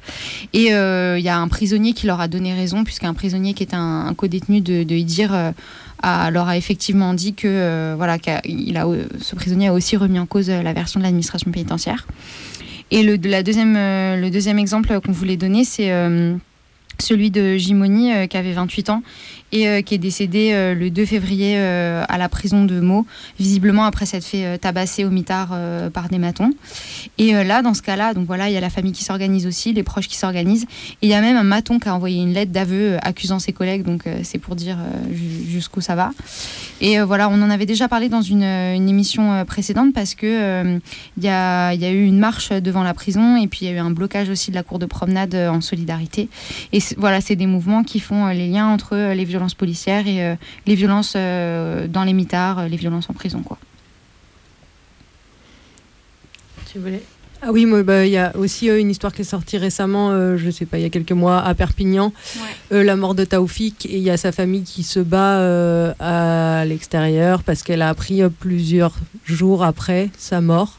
le corps est toujours à la morgue en attente d'une autopsie, et voilà. il faut aussi rappeler cette histoire. Voilà, ça, c'est des, des, des, collectifs de familles et de proches qui ont des pages Facebook ou des comptes Instagram, donc vous pouvez facilement euh, les retrouver et voir où ils en sont. Il y a aussi des, des cagnottes parce que bah, voilà, il y a des frais de justice, il y a des avocats qui sont engagés. Donc euh, voilà, c'est, ça peut être euh, aussi une idée de, de, les soutenir. Et là, on parle pas mal de, d'histoires où les témoignages viennent de détenus voire de matons. Ouais. Et, mais aussi, les, proches ont aussi un rôle important dans, dans en faire sortir les témoignages de l'intérieur. quoi. Et du coup, ça laisse aussi penser que probablement il euh, y a plein de prisonniers qui subissent des violences euh, des, des, matons, des violences de la prison, et que en fait, euh, qui peuvent mourir suite à ces violences, mais qu'on ne le sait pas parce qu'il n'y a pas forcément de famille derrière pour, pour faire sortir les infos, quoi. Ou de proches. Ou de proches, ouais. Puis ça peut être, comme tu disais tout à l'heure aussi, ça peut être dur de, pour les personnes qui sont proches de euh, faire sortir des trucs, de dénoncer quand tu sais qu'il y a la pression euh, du parloir qui pourrait être supprimé ou euh, du, des conditions qui pourraient être encore pires. Quoi. Et ça, c'est enfin, le, ce, ce, lien qui tient qu'à un fil, et ce fil est tenu par la paix, par le parloir, bah, ça, ça crée des, des conditions d'organisation qui sont quand même particulières. Bon voilà, ça c'était euh, une première façon de s'organiser dont on avait envie de parler. Donc c'est les mouvements euh, voilà, de, proches et de familles euh, autour de, cas de, mort suspecte entre guillemets. d'autres manières de s'organiser dont on avait envie de parler. Billy, si tu veux continuer.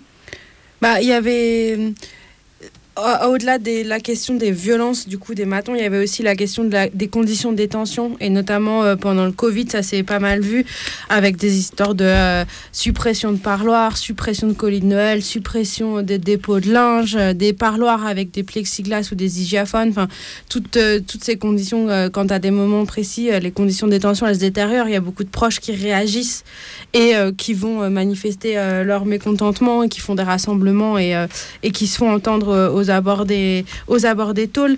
Et notamment, on a vu, euh, moi je repensais à l'exemple de l'Italie euh, en mars de l'année dernière, du coup, euh, au début de, de des, des, mesures drastiques qui ont été prises dans les tôles en Italie. Il y a, y a, plein il y a eu beaucoup de mutineries dans les prisons en Italie à l'intérieur. Et en réponse à ces mutineries, les hum, il y a pas mal, il y a beaucoup de familles qui sont venues et qui ont foutu le zbeul devant les tôles et qui ont crié leur solidarité mm. euh, pour soutenir euh, les euh, mutins mutines à l'intérieur des tôles. C'était un peu, c'est une autre, enfin genre un autre contexte et tout, mais en France ça avait été le cas les deux années de suite où il y avait eu des grosses grèves de matons. pareil, il y avait des familles qui s'étaient rassemblées, qui s'étaient rassemblées devant les prisons quoi. Ouais, bah là, le texte que j'ai lu, euh, du coup, à Condé, euh, c'était un. Quand euh, les, les, les, meufs, elles pouvaient pas aller en parloir, elles venaient quand même devant la prison mm. pour, pour faire des rassemblements, quoi.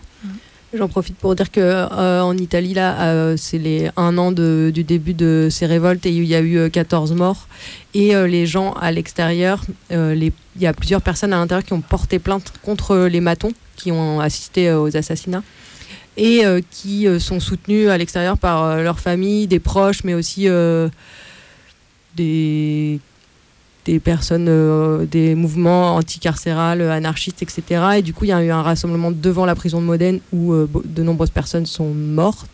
Et aussi devant le ministère de la Justice deux jours plus tard, et aussi devant d'autres prisons euh, en Italie. Voilà. Du coup, la lutte de ce moment-là se continue à l'extérieur, par les gens à l'intérieur et par les proches à l'extérieur.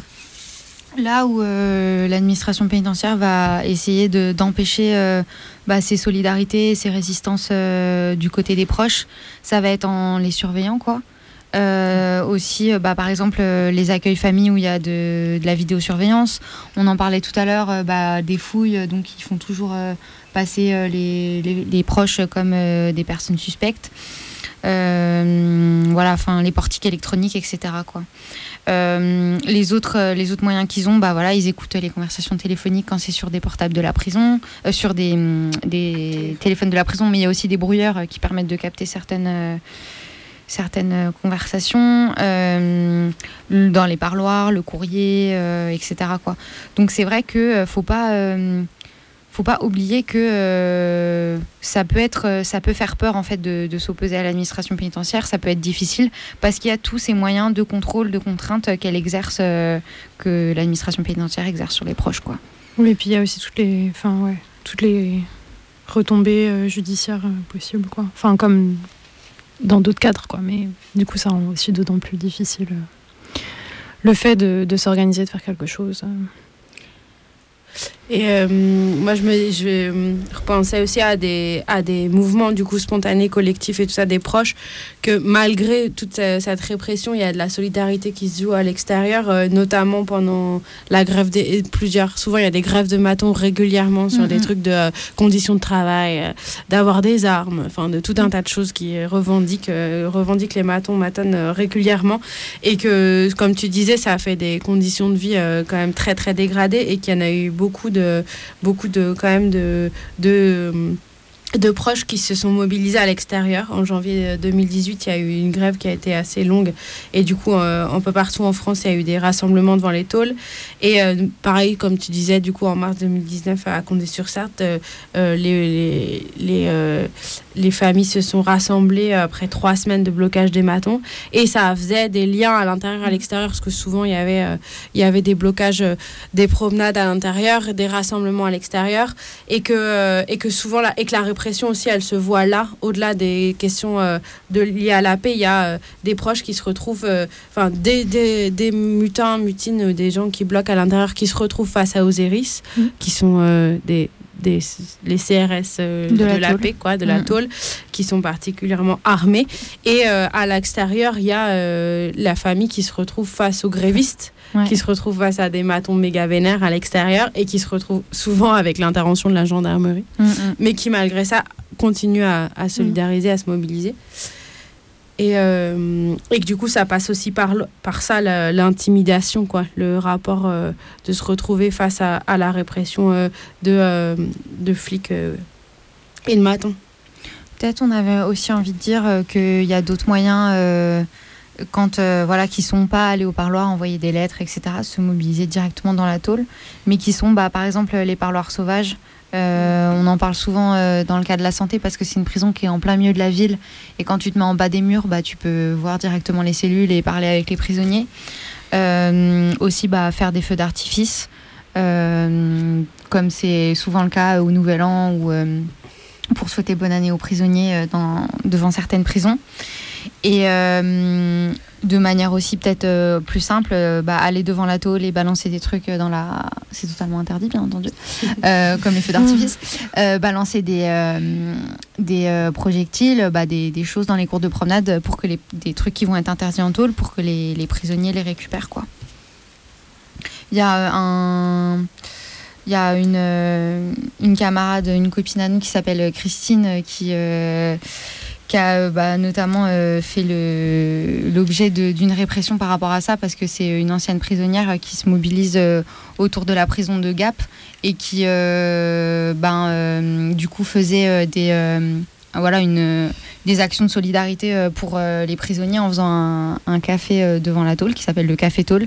Et du coup, dans le cadre de, de ces cafés-là, elle s'est fait un peu, genre, ce groupe-là et elle en particulier, en tant qu'ancienne prisonnière, s'est fait remarquer par, par les flics. Et du coup, on l'a voilà, on l'a accusé d'avoir balancé une balle de ping-pong dans la, dans la tôle. Je sais pas si quelqu'un a envie de rajouter des trucs là-dessus. que ça ce qui était assez notable dans ce procès, c'est que, c'est que finalement, euh, elle a, elle est euh, l'inculpation, la, fin, l'inculpation de enfin l'histoire de cette balle de ping-pong elle a elle est tombée. Enfin on n'a pas du tout parlé ils ont pas du tout parlé de ça pendant le procès. Elle a elle a enfin de fait euh, la garde à vue a été jugée illégale et que du coup en réalité elle a elle a été poursuivie ils l'ont fait chier jusqu'au bout mais de toute évidence enfin, toutes les démarches autour de des flics autour de, de cet événement étaient étaient n'étaient pas justifiées et que et que et qui régulièrement autour de sa tôle, ils, enfin, ils, font, ils, foutent la pression euh, aux gens du café tôle parce qu'ils montrent de la solidarité et puis aussi qu'ils font le lien entre les gens, enfin que les proches euh, viennent et discutent entre eux et que cette solidarité-là, c'est quelque chose qui, leur, fait, peur, et qui les fait profondément chier, que les gens se parlent et que les gens, ils, ils deviennent, euh, ils se donnent, ils se soutiennent mutuellement, quoi. Et du coup, il euh, y a les infos de ce que font euh, ce groupe euh, du Café Tôle, c'est sur le blog valettenlutte.noblog.org. Ouais. Et là, on peut, je pense repenser au, collectif qui serait plus organisé autour de la prison. Et je pensais aux, proches de prisonnières basques mmh. qui et ça me faisait penser à une de leurs, euh, une de leurs revendications qui était de, qui sont les rapprochements, quoi, les euh, mhm. rapprochements familiaux, etc. Parce que aussi euh, en disant que ben, de nombreuses personnes sont mortes sur la route en allant visiter quelqu'un en prison, parce que c'est mhm. ça aussi les, enfin, les trajets. Ouais, aller au parloir mhm. loin de chez soi. Ouais, et puis as tout le stress du parloir aussi. La fatigue. Ouais, t'as la fatigue. Tu vas. Les Basques, par exemple, imagine, tu habites au Pays Basque et puis euh, tu vas, tu es. voir quelqu'un qui est. à, par exemple. Ouais, à Réau, à Rennes ou je ne mm. sais où. Euh, tu as, je pense, 20 heures de caisse. Euh. après, ils faisaient des. Enfin, ils font toujours des bus collectifs. C'est vraiment bien organisé, quoi. Mais, mais sinon, tu es avec ta caisse et puis sinon, tu prends les transports et tu te lèves à. Enfin, je sais pas, tu te lèves à. Ça dépend quand on parle, quoi. Mais t'as l'impression que tu pars des heures en avance parce que tu as genre mhm. trop peur de louper le bus et du coup tu vois euh, ultra large. Bah, c'est euh, un truc aussi euh, dont, dont on peut parler par rapport aux solidarités qui s'organisent, c'est aussi les trucs concrets, matériels en fait. Euh, c'est-à-dire euh, bah, faire du covoiturage pour aller en parloir euh, d'une ville vers une prison. Mhm. c'est se filer les infos nécessaires et qui sont souvent difficiles à trouver sur comment dans telle prison, parce qu'en fait chaque prison fonctionne de manière différente. Donc comment dans telle prison ça fonctionne pour le linge, pour les permissions, pour les parloirs, etc. Et ça, bah, en fait, c'est de la solidarité qui s'organise un peu partout, mais voilà, dont il n'y a pas de grands mots, de grands mouvements à mettre dessus, mais c'est des trucs concrets de concrètement des meufs ou euh, des, des proches qui s'aident euh, pour, euh, voilà, pour, pour, obtenir, voilà, pour obtenir des parloirs, des permissions, pour se filer les infos. Quoi. Et alors ça me faisait penser, ça n'a, c'est un truc qu'on n'a pas évoqué, mais vu qu'on en avait peut-être passé aux ressources et à la musique, je pensais au bracelet électronique et voilà qui est une forme de contrôle à l'extérieur où j'ai l'impression que la charge mentale des proches, elle est aussi euh, importante dans, dans ce moment-là, quoi. De, voilà, le contrôle et euh, avec la peur de, de, la répression, du retour à la prison, etc. Et du coup, la prison qui, qui s'étend dehors, quoi.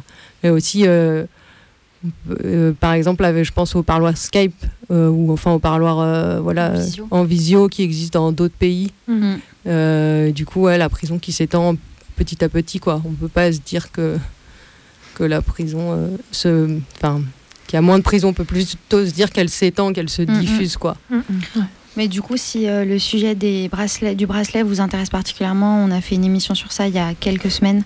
Euh, voilà, on peut la retrouver en podcast et on parle plus précisément de ce que ça veut dire euh, être sous bracelet, est-ce que ça veut dire pour tes proches aussi qui, qui te fliquent en fait quoi. Moi, j'avais envie de parler du coup de deux comptes Insta. Non, on n'en parle pas maintenant. J'en parlerai après alors. On va écouter un peu de musique avant, Ah, on non écoute- ah, mais on est- j'ai oublié la musique, désolée. Après, je parle de deux comptes Insta trop stylés. Et moi, de une brochure trop stylée. Et ah, aussi, je voulais juste dire qu'on a écouté une musique de Rature et je kiffe trop Rature. Ouais, mais j'ai déjà dit. J'espère que Rature Ouais. nous écoute. Bisous Rature. Moi, je voulais juste, euh, avant de, de passer, à la, passer à la musique, euh, rajouter que s'organiser en tant que proche, en tout cas pour moi, c'est aussi. euh, ça peut paraître un peu euh, trivial, mais euh, discuter et puis euh, partager des trucs sur ce que tu ressens quand tu vas voir quelqu'un que tu connais qui est incarcéré parce que parce que c'est horrible ce truc de temporalité imposé par la tour quoi donc tu dois aller voir ton ami ce jour-là ça va durer 30 minutes et t'as intérêt à être de bonne humeur parce que c'est là les seules 30 minutes que tu vas le voir quoi donc c'est dur émotionnellement et puis des fois on se concentre sur les trucs très pratiques parce que bah, c'est comme ça hein. enfin va falloir s'occuper des thunes des, des décisions de justice et tout mais on parle pas beaucoup de, euh, de- voilà, de la- cette Comment attente et de comment on ouais. sent quoi Ouais. c'est aussi euh, bon une manière de, de s'organiser déjà qui est, qui est chouette qui me semble importante eh bien on va écouter une musique de Fanny Poli qui est une rappeuse qui est en Ile-de-France en ce moment et qui a écrit ce morceau qui s'appelle Dunk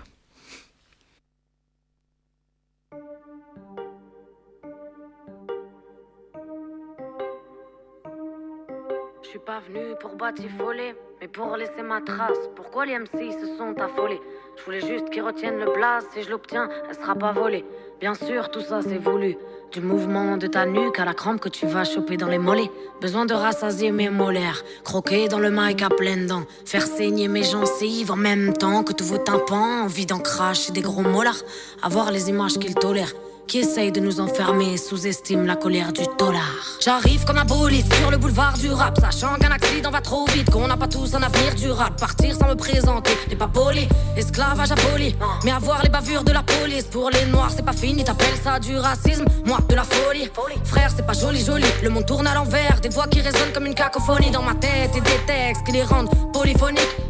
Au secteur sud-est, Paname pour ses misères et ses richesses, madame, pour le respect des valeurs et pour le reste, Fanny, poli au palier. Du rap, j'atteins très vite le toit, faut pas le nier, t'as parié que jamais j'oserais faire le pas, j'ai gagné, je préfère m'épargner, la jalousie, le mauvais œil la vie des gens, je laisse passer le carton au dernier moment, dunk, dans le panier.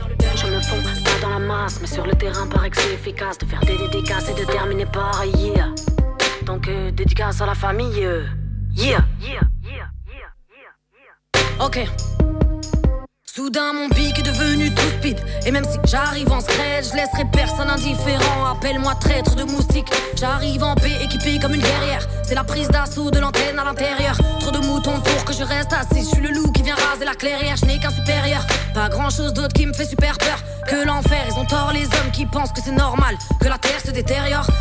Des rateurs. Oui je fais des ratures Mais des terres comme une warrior. Dans le corps et le batteur Qui fera toujours passer le cœur. D'abord dans les caves comme dans les battles. La même couleur de drapeau qu'on arbore. Blanc mais noir c'est des pages pour mettre une fois au moins Tous les auditeurs. D'accord J'arrive comme un padre Mais la mafia n'est pas très content Qui passe du bon temps de nos comptes en banque. La vérité sort de nos papiers Autant que de la bouche des enfants. Tellement vive que t'étais pas prêt pour le 16 Tu voudrais bien le réentendre. Tellement vive que t'étais pas prêt pour le 16 Tu voudrais bien le réentendre. Tellement vive que t'étais pas prêt pour le 16 Tu voudrais bien le réentendre Poli au palier du rap, j'atteins très vite le toit, faut pas le nier. T'as parié que jamais j'oserais faire le pas, j'ai gagné, je préfère m'épargner. La jalousie, le mauvais œil et la vie des gens, je laisse passer le carton au dernier moment. Dunk, dans le panier, 10 points d'un coup.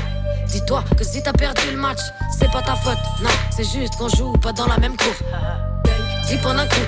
Dis-toi que si t'as perdu le match, c'est pas ta faute, non, c'est juste qu'on joue pas dans la même cour. 10 points d'un coup. 10 points d'un coup. Poli au palier du rap, j'atteins très vite le toit, faut pas le nier. T'as parié que jamais j'oserais faire le pas, j'ai gagné, je préfère m'épargner. La jalousie, le mauvais œil et la vie des gens, je laisse passer le carton au dernier moment. Dunk, dans le panier. Je me fonds pas dans la masse, mais sur le terrain, paraît que c'est efficace de faire des dédicaces et de terminer par yeah.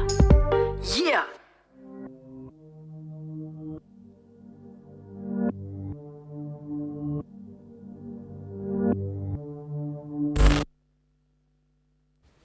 Salut, on est encore sur Carapatage sur 89.4 FM. Et on va continuer cette euh, émission. N'oubliez pas que vous pouvez toujours nous appeler. Donc il reste une musique pour nous appeler. Si vous voulez nous dire à quel point c'est euh, intéressant ou nous donner des infos. Et je voulais rappeler le blog aussi, carapatage.noblogs.org. vous pouvez retrouver toutes les anciennes émissions. Et les futures aussi. Euh, du coup, euh, pour finir cette émission, on avait envie de parler de quelques trucs euh, qui nous ont aidés. voilà, sur lesquels on peut trouver des infos à la fois pratiques. voilà. Moi, je vais commencer par deux comptes Insta, mes deux fameux comptes Insta dont j'avais envie de parler tout à l'heure, mais c'est maintenant, c'est mon moment. le premier, j'en ai déjà un petit peu parlé dans l'émission, c'est Confession d'une femme de détenue. Il est tenu par une meuf qui a un, son, son, mec est en tôle pour une longue peine. Et du coup euh, elle fait plusieurs posts notamment un des derniers posts qu'elle a fait c'est sur la charge mentale quand tu es une proche de, de, prisonnière de prisonnier ou de prisonnière dont on a beaucoup parlé ce soir. Euh, et euh, aussi elle relaie les questions d'autres proches dans d'autres prisons pour savoir comment ça se passe pour avoir des infos. Voilà donc c'est je pense un réseau d'entraide bah, assez important. Et le deuxième compte, euh, il s'appelle Femme de Tolar. Et euh, voilà aussi, euh, qui relaie aussi des infos, des témoignages sur bah, ce que c'est d'être proche de prisonniers. on les mettra de toute façon sur notre blog et puis aussi sur notre Insta, qui s'appelle Carapatage. Et puis il y a aussi deux autres comptes Insta de proches, de proches de prisonniers euh, surtout des meufs. Euh, mais j'avoue que j'ai pas, j'ai pas noté les noms. Et enfin, il y en a un dont j'ai oublié le nom, mais euh, l'autre qui est, qui est super, c'est Numéro d'écrou, qui est le compte Insta de quelqu'un qui avait, qui avait ou qui a, je sais pas, son frère en prison. Et qui, du coup, a relais beaucoup d'infos, fait beaucoup de d'analyses aussi. voilà, qui est un, un compte chouette à suivre. D'ailleurs, le numéro d'écrou nous suit sur Insta. Oh, waouh, classe. Et euh, bah, je voulais aussi dire que c'était ces, comptes Insta là, c'est aussi des comptes qui, alors ouais, il y a du soutien euh, pratique pour avoir des infos euh, sur ce qui se passe dans les tôles, comment faire et tout, mais c'est aussi beaucoup de soutien émotionnel entre meufs qui se parlent de comment ça se passe leur relation avec leur mec en tôle, comme quoi. Enfin, ça parle aussi beaucoup du fait que c'est pas tout rose et que à la sortie ça se passe pas forcément super bien. Enfin voilà, donc c'est c'est beaucoup de ouais de soutien émotionnel et d'entraide émotionnelle. Et moi, je voulais parler d'un guide euh, de proches de prisonniers qu'on peut retrouver sur le blog euh, permisdevisite.noblogs.org. Euh, c'est un guide qui part de l'arrivée d'un proche en prison, avec tout ce que ça implique de démarches administratives, mais aussi à travers des témoignages qui donnent un aperçu des, voilà, des différentes situations émotionnelles qu'on peut avoir à vivre, à gérer, celles dont on a parlé en fait tout au long de l'émission et euh, les différentes facettes aussi de ce qui a géré avec, à l'extérieur pendant la détention, quand on a un proche en prison, pendant la détention d'un proche, avec des conseils légaux, mais aussi euh, des trucs de débrouille. Ça donne des adresses utiles, des liens vers des collectifs anticarcéraux. Alors, c'est à voir si, tous sont toujours d'actualité, parce que la, la, dernière brochure, la dernière actualisation de la brochure date de 2013. Et voilà, euh, pour citer euh, un petit bout de l'intro, c'est écrit dans la perspective de S'il n'y a qu'un conseil à donner, ce serait de ne pas rester isolé. La raison d'exister de la prison est de briser les liens sociaux et amicaux, les solidarités entre les individus. Voilà, du coup, un, on peut le retrouver donc sur le, sur le blog permis de visite et elle est en version imprimable aussi. Et du coup, euh, on, la mettra en lien voilà, sur notre propre blog. Et quand même, chaque prison, elle a ses propres règles et là, le guide, reste quand même euh, assez général, quoi. Et euh, du coup, il y a des endroits où des personnes ont écrit des brochures spécifiques à certaines prisons, comme à Gap et euh, à Toulouse pour la prison de Saïs. Du coup, on mettra ça aussi sur, le, sur le blog, les liens. Aussi, on a, on a cité un film pendant cette émission qui s'appelle Enfermer mes vivants de Clémence Davigo. Et bah, juste, on a envie de dire que c'est un très très beau film. C'est un documentaire et du coup ça parle de la vie de deux personnes, euh, du coup un couple Louis et Annette. Et il y a dans une de nos émissions, la numéro 4 sur le confinement, il y a eu une belle chronique sur ce film. Donc si vous voulez aller écouter, vous en saurez plus en écoutant la chronique. Et et aussi, il y a un autre film euh, qu'on aurait aimé revoir pour l'occasion, mais on n'a pas réussi. Et il s'appelle Ils nous ont volé nos nuits. Euh, et c'est un film du coup qui a été euh, réalisé par un collectif qui s'appelle Les Trois Passants. On va mettre un lien de. Ils ont un blog on va mettre le lien de leur blog et euh, ils expliquent comment se procurer le film. Et du coup, euh, c'est un film qui parle du Mexique, qui a été tourné au Mexique et qui est vraiment centré sur le fait d'être une meuf face à la tôle. Du coup, il y a à la fois toutes les meufs qui viennent parler de comment elles vivent euh, le fait d'accompagner leurs proches et des meufs qui ont été qui font qui étaient militantes et qui se sont retrouvées incarcérées, comment elles ont vécu, comment elles ont vécu leur incarcération et le fait d'être une meuf en tôle dans des milieux militants et tout ça. Et euh, c'est un très beau film aussi. Et du coup, si vous avez l'occasion de le voir, n'hésitez pas. Super. Et eh ben, on se retrouve dans deux semaines, même dans trois semaines peut-être. Ouais, dans trois semaines. Il y a trois mercredis au mois de mars. Mm. Désolé. Et euh, l'émission, ce sera sur quoi? Sur ah, les modules Respeto. Ah ouais. Ah, formidable. Euh, voilà. Le bâton et la carotte. Voilà. Ce sera donc le premier mercredi du mois d'avril à 20h, alors officiellement 20h30, plutôt 20h35. Le temps que le générique de l'émission d'avant finisse et qu'on s'installe. Sans rancune, mais c'est juste 35 Et ben, bonne soirée, bon courage à l'intérieur. Et à l'extérieur aussi, à tous les gens qui ont des, euh, qui ont des personnes détenues. À bientôt. À plus. À bientôt et merci pour la technique. Merci pour l'écoute.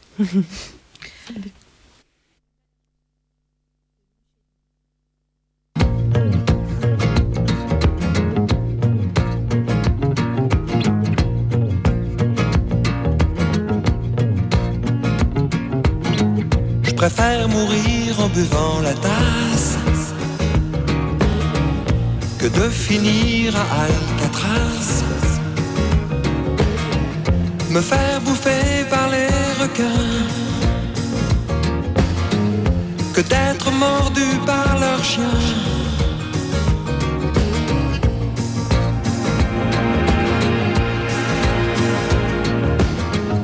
Pour qui ne connaît que la brasse,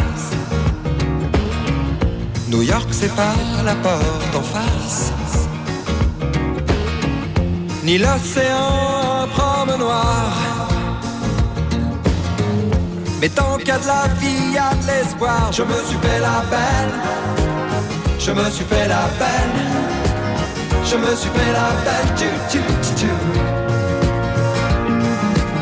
Je me suis fait la peine, je me suis fait la peine, je me suis fait la peine. Tu, tu, tu.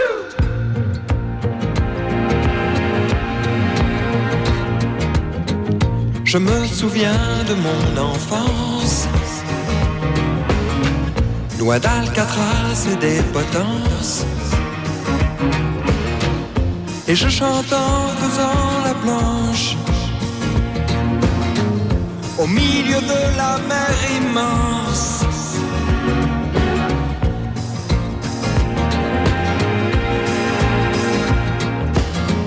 Je me souviens que quand j'étais gosse, je mettais des pièces dans les jukebox. J'écoutais du rock'n'roll.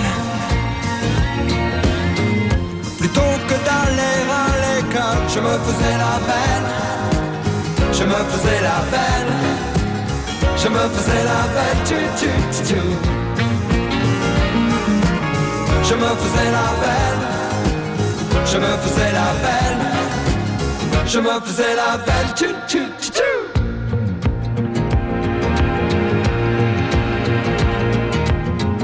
Et si un jour j'arrive au port,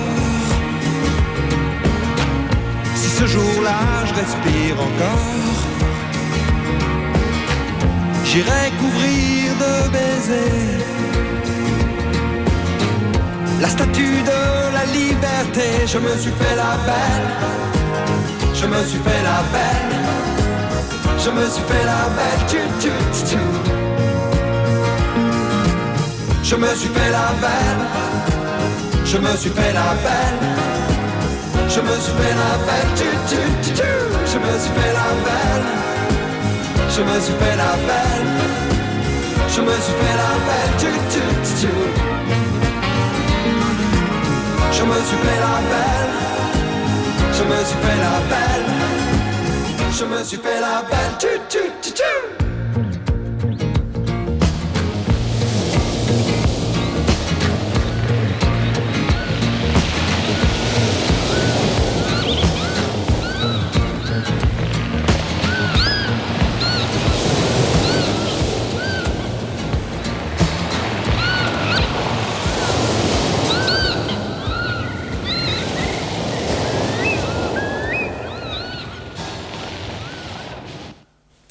Un dernier retour sur Carapatage, c'était bien Label de Louis Chédid.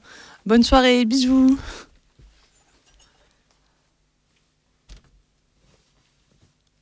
À bientôt.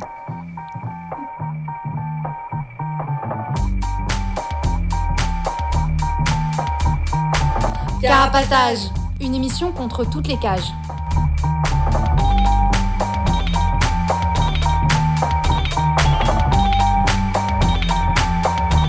Carapatage, c'est une émission contre les prisons, la répression et le contrôle. À travers l'actualité de l'enfermement, mais aussi son histoire. En racontant les luttes à l'intérieur et à l'extérieur. En échangeant ce qu'on a vu, lu et entendu.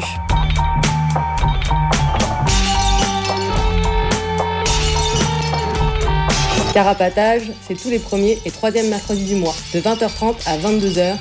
Sur Radio Libertaire 89.4 FM.